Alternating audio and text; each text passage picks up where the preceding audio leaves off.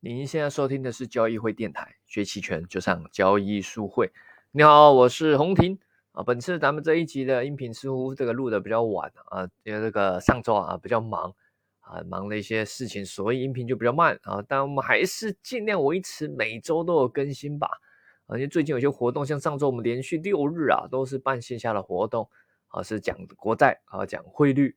啊，那也的确蛮特别啊，这是属于中金所赞助的活动，竟然可以去讲汇率了。或许啊，是不是中金所可能在明年会出汇率相关的衍生品啊？可能相关的一些期货之类的啊？不知道，我我是猜测啦，因为主题，呃，因为之前大家知道嘛，A 股一直跌嘛，那怕到时候股指又受到牵干呃什么叫什么拖累啊？说哎呀，你都做空啊，股指做空啊，像一五年那样啊。这个背黑锅啊，可能是因为这原因啊，所以后来在连续下跌九月、十月的时候，后来就是十月就说不能讲中金所活动，就不能讲股指了啊，但是可以讲中金所其他的品种啊，例如国债期货，或者是一个或许可能会开的汇率啊，这所以我们这周六日啊就聊了国债啊，也聊汇率啊。那当然，关于国债，大家最近比较关心是那个特别国债，对吧？这个。呃，中央啊释放了一万亿啊的资金啊，要去帮助地方政府啊，说是要防灾啊，什么什么治水啊，什么之类的哈。但我觉得啊，重点不是这个数字啊，也不是说什么防灾啊。刚出来我还想说哪里有灾难是要防什么股灾吗？还是什么 啊？但原来是地方政府啊，有很多水土保持什么防灾是要去做，但没钱做，所以中央只好出主动出来啊去承担。但主要核心，我觉得它的确就呈现出中央政府承担的这个、这个、这个什么，它这个动作啊展现出来了，而且它也让我们看到财政赤字率超过了百分之三啊，加了这一万亿之后，它是纳入财政赤字，中国的财政赤字达到了三点八百分啊，百分之三点八，今年的，那为什么这个很重要呢？因为以往啊，通常财政赤字的一个红线或者说一个标准是说不要超过百分之三，但是这次主动出来让它超过，对吧？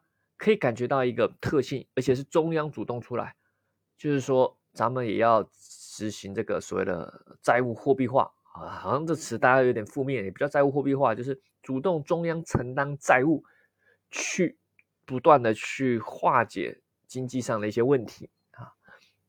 不然你利率再低啊，对吧？你说降息降准，利率再低，大家也也不会去用啊，对吧？人民可能一般人没钱嘛，啊，背的房贷啊，什么车贷都很重了，不想再花费。那企业对未来没信心，可能前面的债都还没还清，所以企业不会去主动借贷嘛，借款嘛，对啊。那你银行也只敢借给那些国企啊，真正需要创新、需要钱的民企，你也不敢借，那这样不行嘛，啊，所以国家主动出来啊，把钱释放出去了啊，你们不愿意。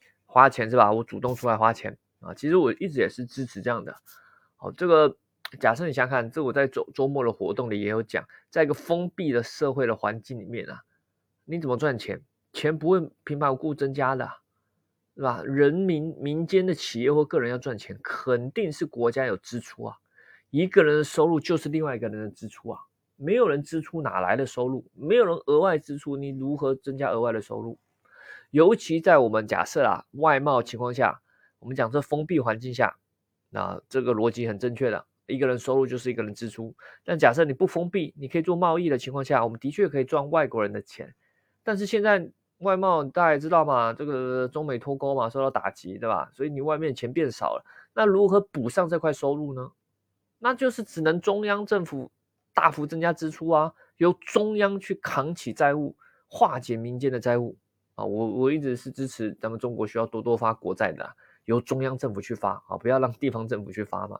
那好，聊完这些，重点是来聊近期行情。近期行情啊，大家也比较这个稍微呃情绪反转了啊，从之前的一路的下跌，哎，从上周五开始啊就开始反转了，尤其是前期跌的最凶猛的创业板带头止跌反转，而且它不只是反转，是一种 V 型的报复性反弹。很凶狠哦！啊，如果大家看到今天，因为我录音频是十月三十周一了，哈，这是在周一录音频，比较比较特别，等于算是补录上周的啦，哈。但是其实止跌迹象在上周就已经出现了，对吧？啊，周四的时候破底后再拉起来，啊，这时候是一个很强烈的抵抗迹象。我现在都只讲创业板啊，就像我们我们做行情都是这样做，做多选最强，做空选最弱。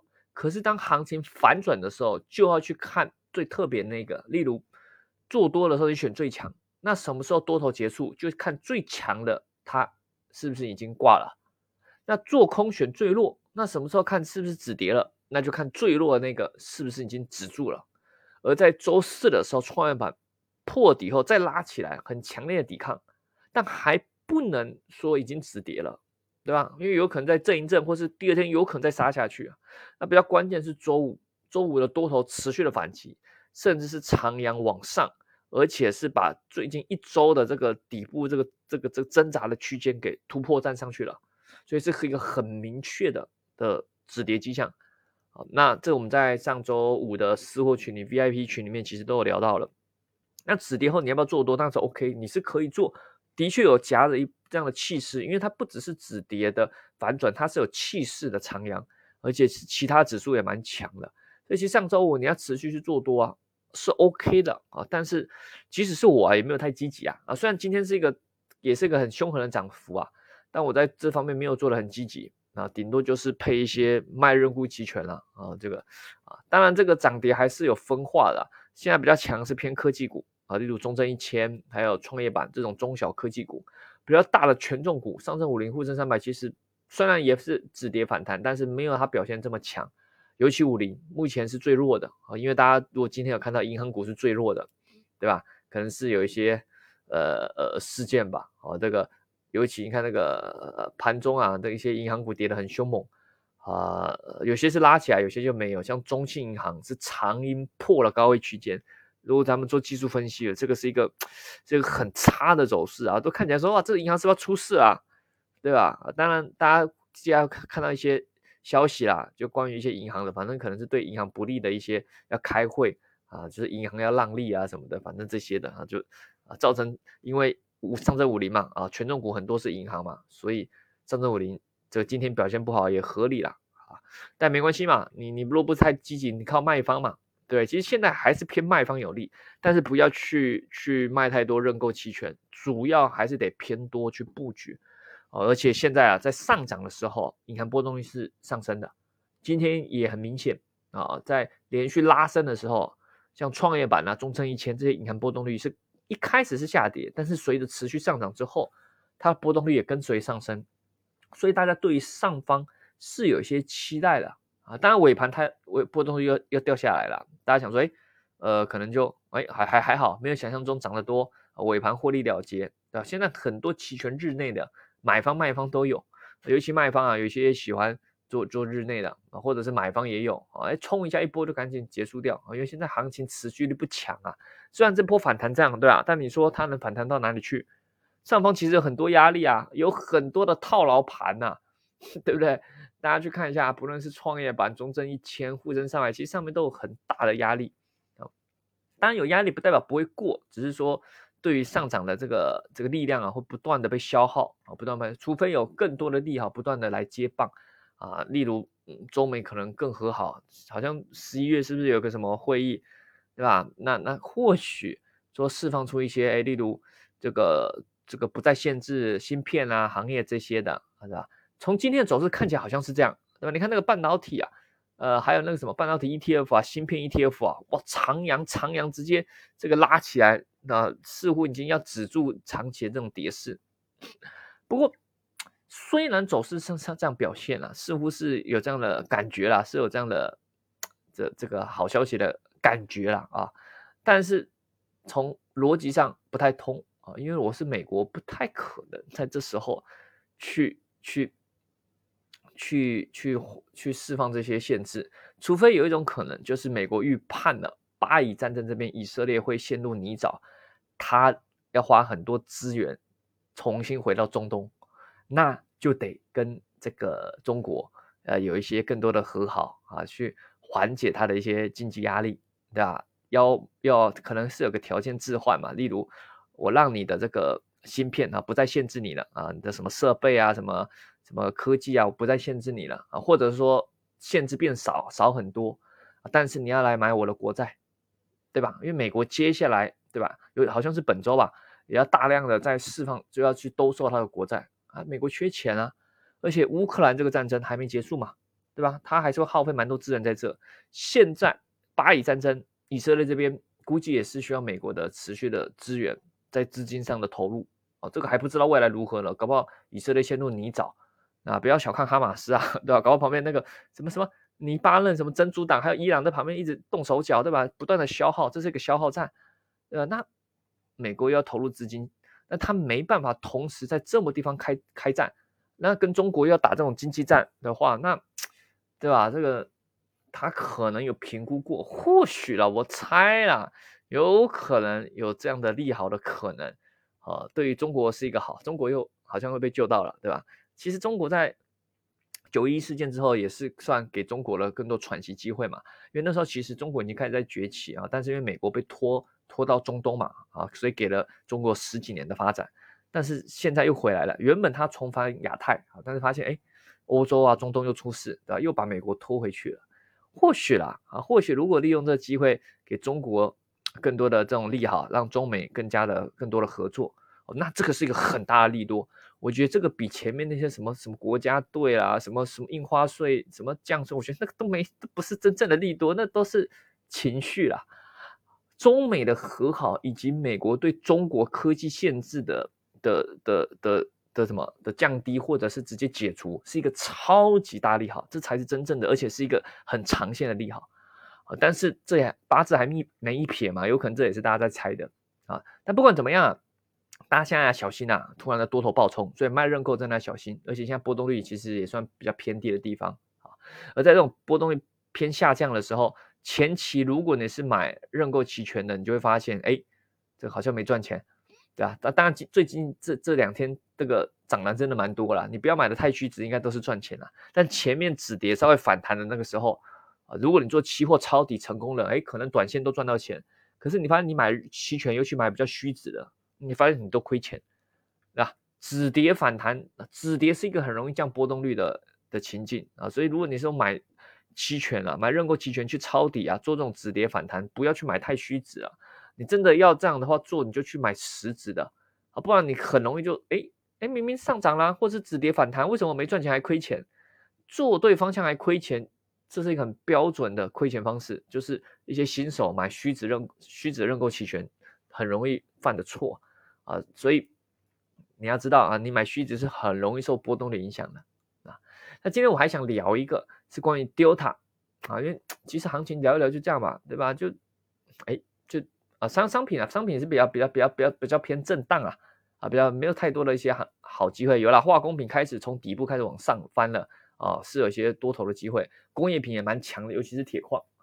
那其他之前其他的黑天鹅产品啊，原油、黄金啊，这个就。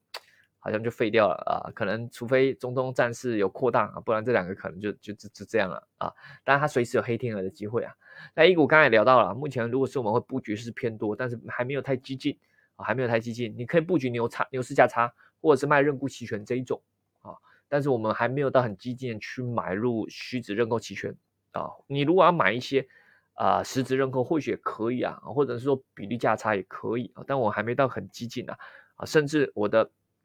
上证五零还是主要是偏呃双卖啊，那但是也是偏正 delta 的这种啊，卖方策略还是比较多一点啊，还没有到很积极啊。但如果连续上涨，我可能就错过，但我有可能在煮嘛，煮成牛叉或者什么，看情况啊。但是主要是上面压力还很多，主要还是有没有更好的利好。那有可能突然的利好出来哈，中美的这种利好出来，它可能行情就喷出，我就错过，也是有可能呐，对吧？所以这个难说啊，你要现在拼一下，赌个什么？政策利好的释放啊，呃，提前炒作也不是不行啊，也不是不行，就自己想清楚嘛，风险收益自己承担啊。那刚刚聊，想要聊聊 Delta 啊，Delta 这东西啊，大家可能或许看书看过，但是对于它怎么应用或者它是有什么关系，还是稍微比较模糊。我觉得今天大家简单的聊一下啊，就是带点新的知识嘛。那 Delta 如果你去看书或是百度，你知道它最基本的定义，它就是衡量哈。衡量期权权利金如何随着标的价格的变化，例如德尔塔零点三，也就是说，如果标的啊上涨一块钱，你这个期权合约权利金上涨零点三块钱；如果 delta 是负的零点六，也就是说标的如果上涨一块钱，你这个期权合约权利金会亏，哦会下跌零点六块，那这这是他去衡量它跟标的之间的关系。所以你知道，如果是标的的 ETF 或是标的的期货，他们的 delta 肯定不是一就是负一啊，做多就是一。例如你买入一个期货，delta 就是一，你放空做空的期货，delta 就负一。哦，它肯定标的，例如做沪深三百股指期货上涨一百点，你期货肯定就赚一百点嘛，没有其他答案。可是期权就不是嘛，对不对？例如你说股指期货上涨五十点，你的股指期权会赚多少钱？其实你是不知道的。呃，答案是不一定，对吧？首先你也得看你的 delta 是多少，对吧？你买在虚值、实值还是平值？多虚？还有波动率有没有变化？对吧？这所以你就发现答案很难很难说。所以 delta 最基础是用来说衡量你这个合约啊。它跟标的的一种联动的关系，好，联动的关系，你才能知道说哦，大概会赚亏多少，好，当然也是比较粗浅的啊。当然，真正实战我们会用 delta cash 啊，啊，真正实战中也是卖方会比较多用去 delta 衡量啊，因为 delta 也可以是衡量你卖方的一个安全度啊。什么意思呢？delta 有一种用法，就是你那个合约上的 delta，你可以把它想象当做到期的时候，你这个合约啊变成实质的概率有多少。也就是说，随便举例了啊，例如，呃，我举一个五零 ETF 期权为例，例如二点四的 delta，二点四认沽期权 delta 是零点一四，也就然后剩下二十三天到期，也就是说二十三天到到期的时候啊，行情跌破二点四，让二点四合约认沽期权合约成为实质的概率是百分之十四，因为它 delta 是零点一四啊。正常来说，delta 都是负一到一之间呐，啊，负一到一之间，啊，完全跟标的一样，做多就是一，完全跟标的一样，但是做空就是负一，所以是一到负一之间，平值通常都是零点五，一半一半，啊，例如再举个例，现在行情是二点五 ETF 在周一收盘的时候是二点四九二，而二点五的认购期权，对不对？它是是几乎就跟二点四九二几乎一样嘛，对吧？二点五的认购期权啊，五零天五现在在二点四九二，二点五的认购期权，它的 delta 是零点五，也就是说啊，在二十三天后，就在二十三天到后就到期的时候，这个二点五认购期权会变成实质的概率就是百分之五十，啊，有说的也没说一样啊，对啊。等于，例如你二点五，就像明天上涨啊，或者是二十天后是在上面还是下面，本来就大概百分之五十五十嘛，对吧？好，但是呢，在往上二点六的认购期权呢，二点六认购期权它的 delta 就是零点一七，也就是说到期的时候啊啊，它会成为实值，就是例如涨到二点六以上啊，概率大概百分之十七啊。那你说哇，老师好神啊，那我用这个就精准计算我的盈亏比什么的。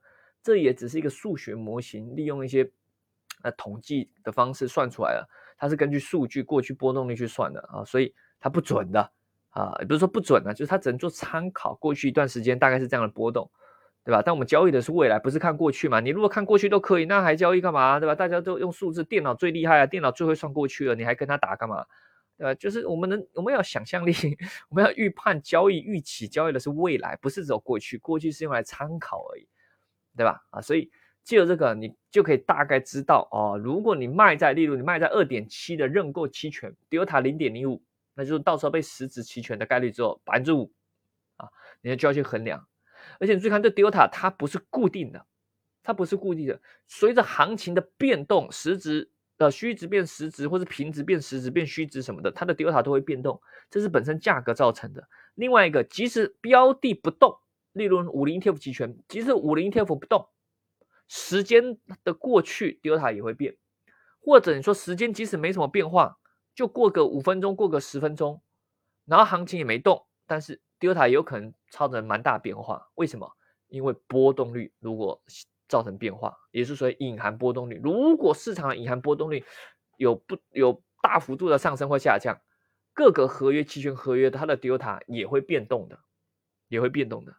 所以啊，如果你是用概率的思维，你想说，哎，那我每一次就去卖这种百分之五的，对吧？就就大概百分之五可能被行权，那百分之五很低嘛，在百分之五的，我就例如你卖方你不知道卖在哪里，你就去选 delta 零点零五的，但那真的有时候那钱太少了，那你不想那么少，你选个零点一的百分之十，对吧？我这百分之十会变成你去卖期权卖的那个 delta 是零点一，也就是说只有百分之十会变实值，也就是换个角度说，你有百分之九十的胜率，到期这个合约是归零的，对吧？没有变实值就是虚值，就是归零嘛。卖方最喜欢就是权利金归零嘛，对吧？你有你去卖 delta 零点一的地方，就代表你有百分之九十的胜率哦。你做这笔卖方有百分之九十的胜率。呃，那多好啊！啊，你也不用考虑什么波动率什么的，只要市场的定价波动率是合理的，它自动会算出一个 delta 零点一的地方。嗯，它反正它波动率会，我刚刚说过，波动率的变化，银行波动率变化会带动 delta 的变化。所以市场在波动率上的市场对于未来的预期波动率上变化，其实就会自动影响这个 delta。你你如果傻傻的什么都不看，那也没关系啊，市场帮你定价好了，你就去选零点一 delta 零点一的去卖百分之十。才要变实值，胜率百分之九十，哎，对吧？那本来呢，卖方胜率就高了，卖虚值本来胜率就高。那重点是大行情来的时候，你要懂得去怎么去做对冲。胜率高啊，不代表你都能一直赚钱，能挺得过去啊，对吧？你十次啊，真的即使百分之九十的胜率好了，你十次九次都赚钱，每次都赚个一千块，亏的那一次一次亏个几十万，那你你觉得你还能活吗？对吧？那一次就直接把你打爆了，嗯，所以。当大行情来的时候，得小心啊！不要一次亏吗？把所有钱都亏回去了。那就像我们现在做交易啊，啊，我们前面说过，你不要是死多头嘛。同样的，现在你也不要是死空头啊，对吧？啊，这个不是不要就什么，哎呀，就是你这个就不好啊，就一路做空，或者说，哎呀，一定是啊，这时候就要抄底做多。我觉得啊死多头和死空头啊，都不太 适合真的去做交易啊，除非你真的是赌一个长期的大行情。啊，那也行啊，你资金够，你够扛得住波动哦，那也可以啊。但一般人钱没那么多，扛不住的。那所以别做死多头，也别做死空头，对吧？符合咱们常常提倡的一个交易哲学，赢在修正，不在预测嘛。而怎么修正，你就要交易技巧，搭配期权策略的容错率，这样才能长期在金融市场去获利的嘛。该做多就做多，该做空就做空，该做买方就做买方，该做卖方就卖方。你不要去限制自己啊！啊，那你会害怕说，例如老师我不懂卖方，我只想买期权。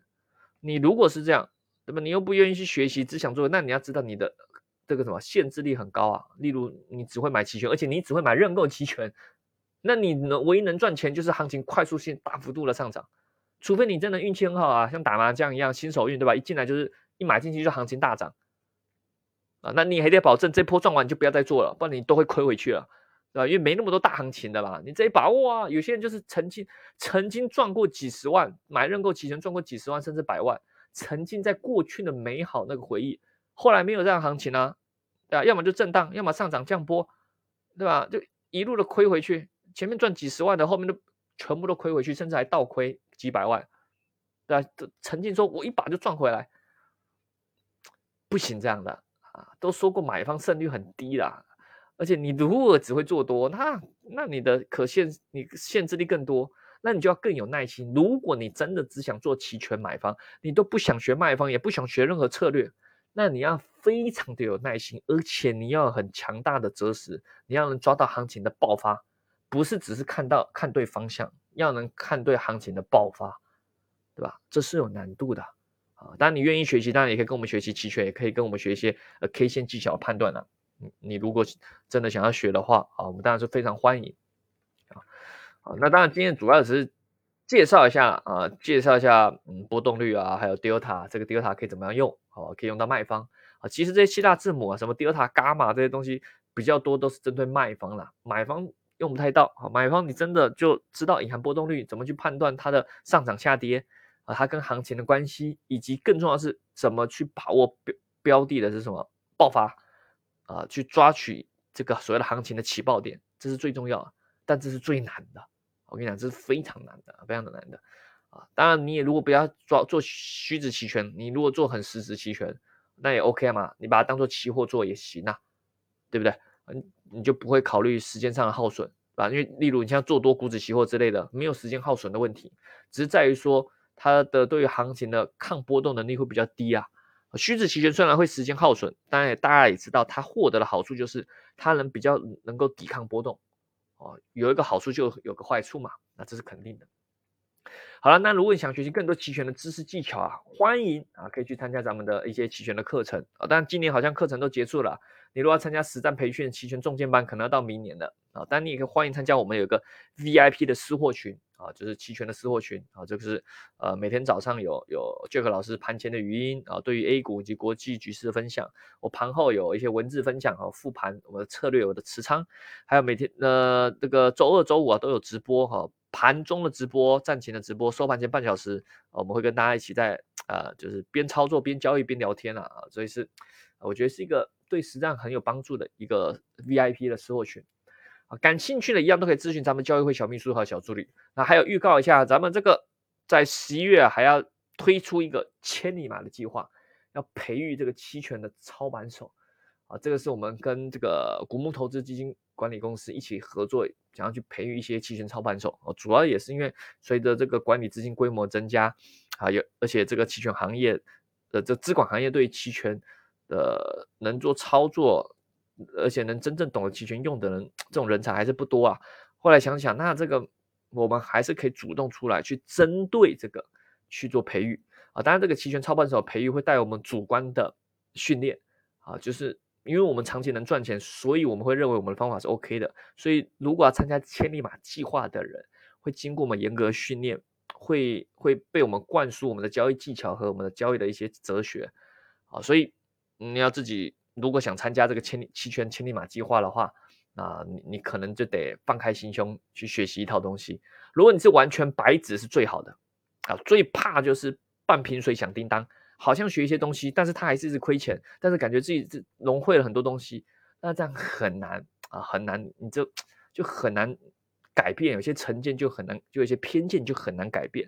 最好是白纸的那种交易，可能没有就没没没什么交易过，或是交易只有一两年，这种他比较能全心去接受一些新的事物啊啊。Anyway，反正你想学习啊啊，我们这个是一个长期的培育计划啊，它是有它的筛选的门槛。有也需要支付一定的费用啊，那或者是你有一定的资金的啊，都可以来参加啊。